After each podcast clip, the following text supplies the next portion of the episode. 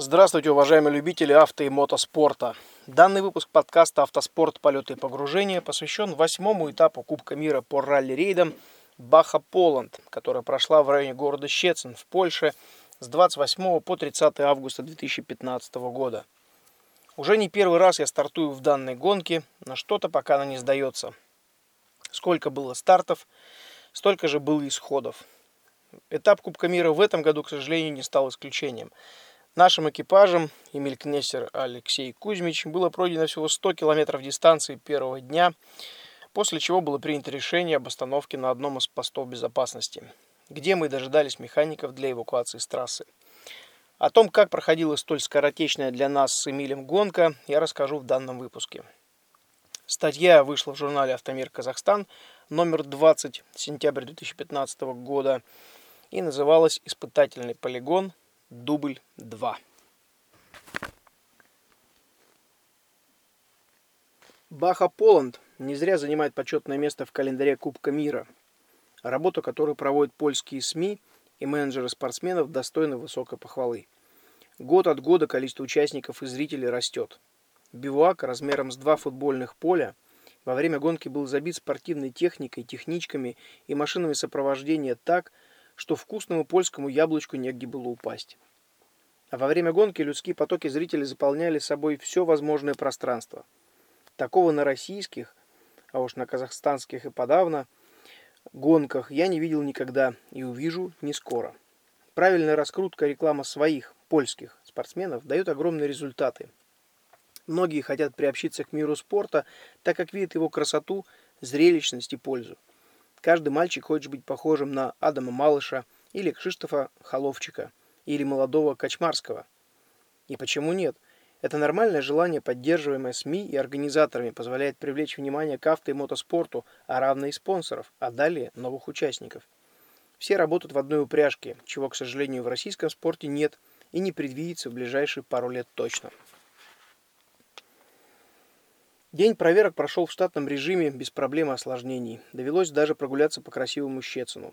Трасса пролога представляла собой 7,5 километров по разнообразному грунту, асфальту, песчаным и узким лесным дорожкам с большим количеством ям разной категории опасности. На некоторых этапах Кубка мира организатор разрешает ознакомиться с трассой пролога пешком, на велосипеде или на мопеде. А на некоторых нет. В Польше ознакомление было запрещено, но наличие карты схемы и несложная работа с интернет-картами позволило записать почти идеальную раллийную стенограмму с точным обозначением категорий поворотов и дистанций. Итог – вторые в Т2, в секунде позади Дениса Березовского. Впереди нас ждали два гоночных дня по непростой трассе танкового полигона – если в Венгрии трасса была твердой и грязной, то в Польше покрытие оказалось на удивление рыхлым, с большим количеством подъемов и спусков, пеньком по краям дороги, грязевыми ямами и колеей. Стартовали на ИСУ активно. Пишу все повороты, все ямы, все трамплины. После сервиса опять по этому же ИСУ второй раз ехать. На 70-м километре вижу в зеркале задний вид догоняющий нас Форд Раптор экипажа шейха Матфера Салух. Приближались постепенно, явно имея преимущество в шинах. Наши вязли в песке и не позволяли идти в полный газ. Но после очередного трамплина открыва... открывалась грязевая яма, которую мы аккуратно прошли по левой стороне. Через мгновение на вершине трамплина показался раптор Хаммада, затем фонтан грязевых брызг, и красный форт больше в зеркалах не появлялся. Как выяснилось позже, отсутствие опыта езды по грязи заманило пилота в самое центральное глубокое место ямы, после чего «Раптор» просто сдуло на аквапланировании в ближайшие деревья. Гонки есть гонки. Дубасим дальше, стараясь сохранить темп. Навигация простая. Читай себе повороты, да не пропусти опасности.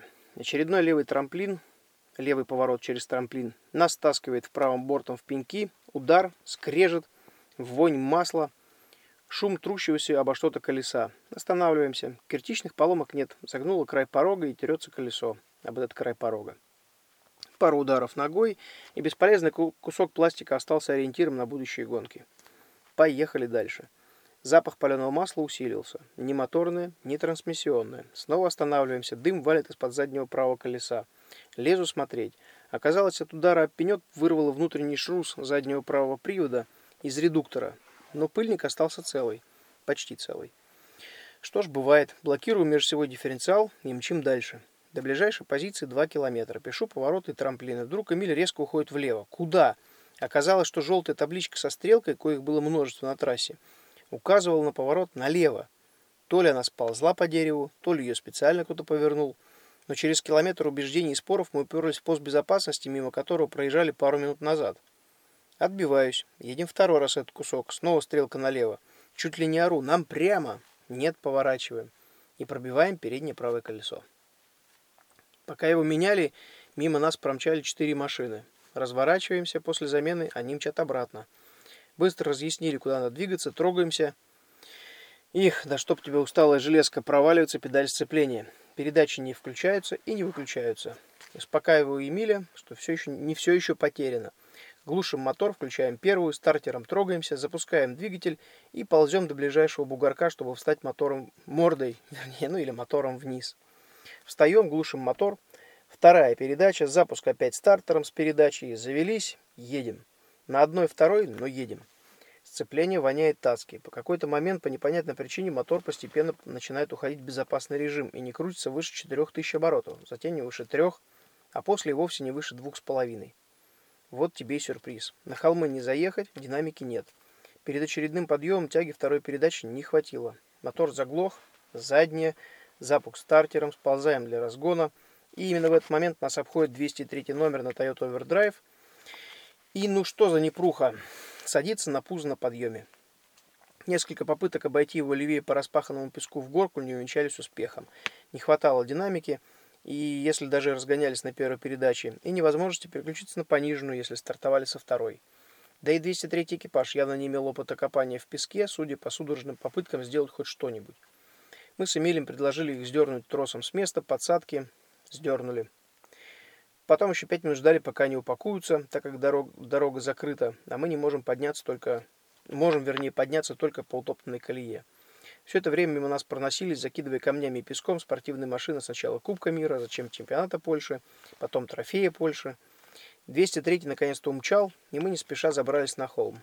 Ползем дальше. К сожалению, любые действия не проходят бесследно. Повалил пар из-под капота, температура резко скакнула вверх, и мотор снова ушел в режим не больше двух с половиной тысяч оборотов. Выпрыгиваю из кресла, поднимаю капот, тосол свистит из всех щелей. И вдруг бабах! Зеленый пар во все стороны, кипяток фонтаном в капот. Еле успел отпрыгнуть, на левую руку ошпарило знатно. Хорошо, что в холодильнике у нас всегда есть холодная вода в бутылках.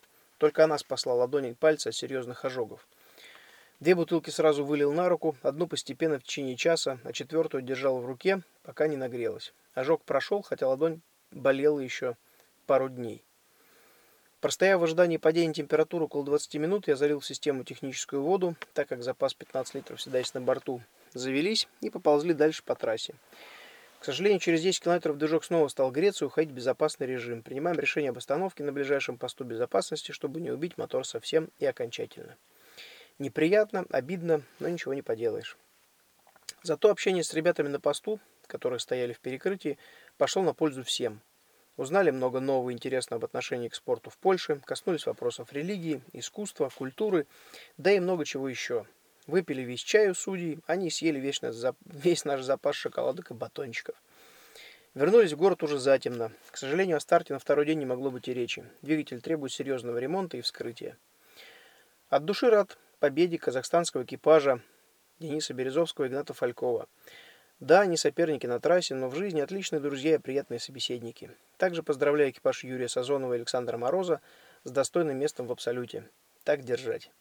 Впереди ралли-марафон в Марокко и Баха в Португалии в октябре. Шанс на победу нашего экипажа в Кубке мира есть, хоть и мизерный. Важно сохранить второе место и идти до конца, выжимая все моменты и выжидая все моменты, вернее, для атаки. Интрига сохраняется. Идем до конца.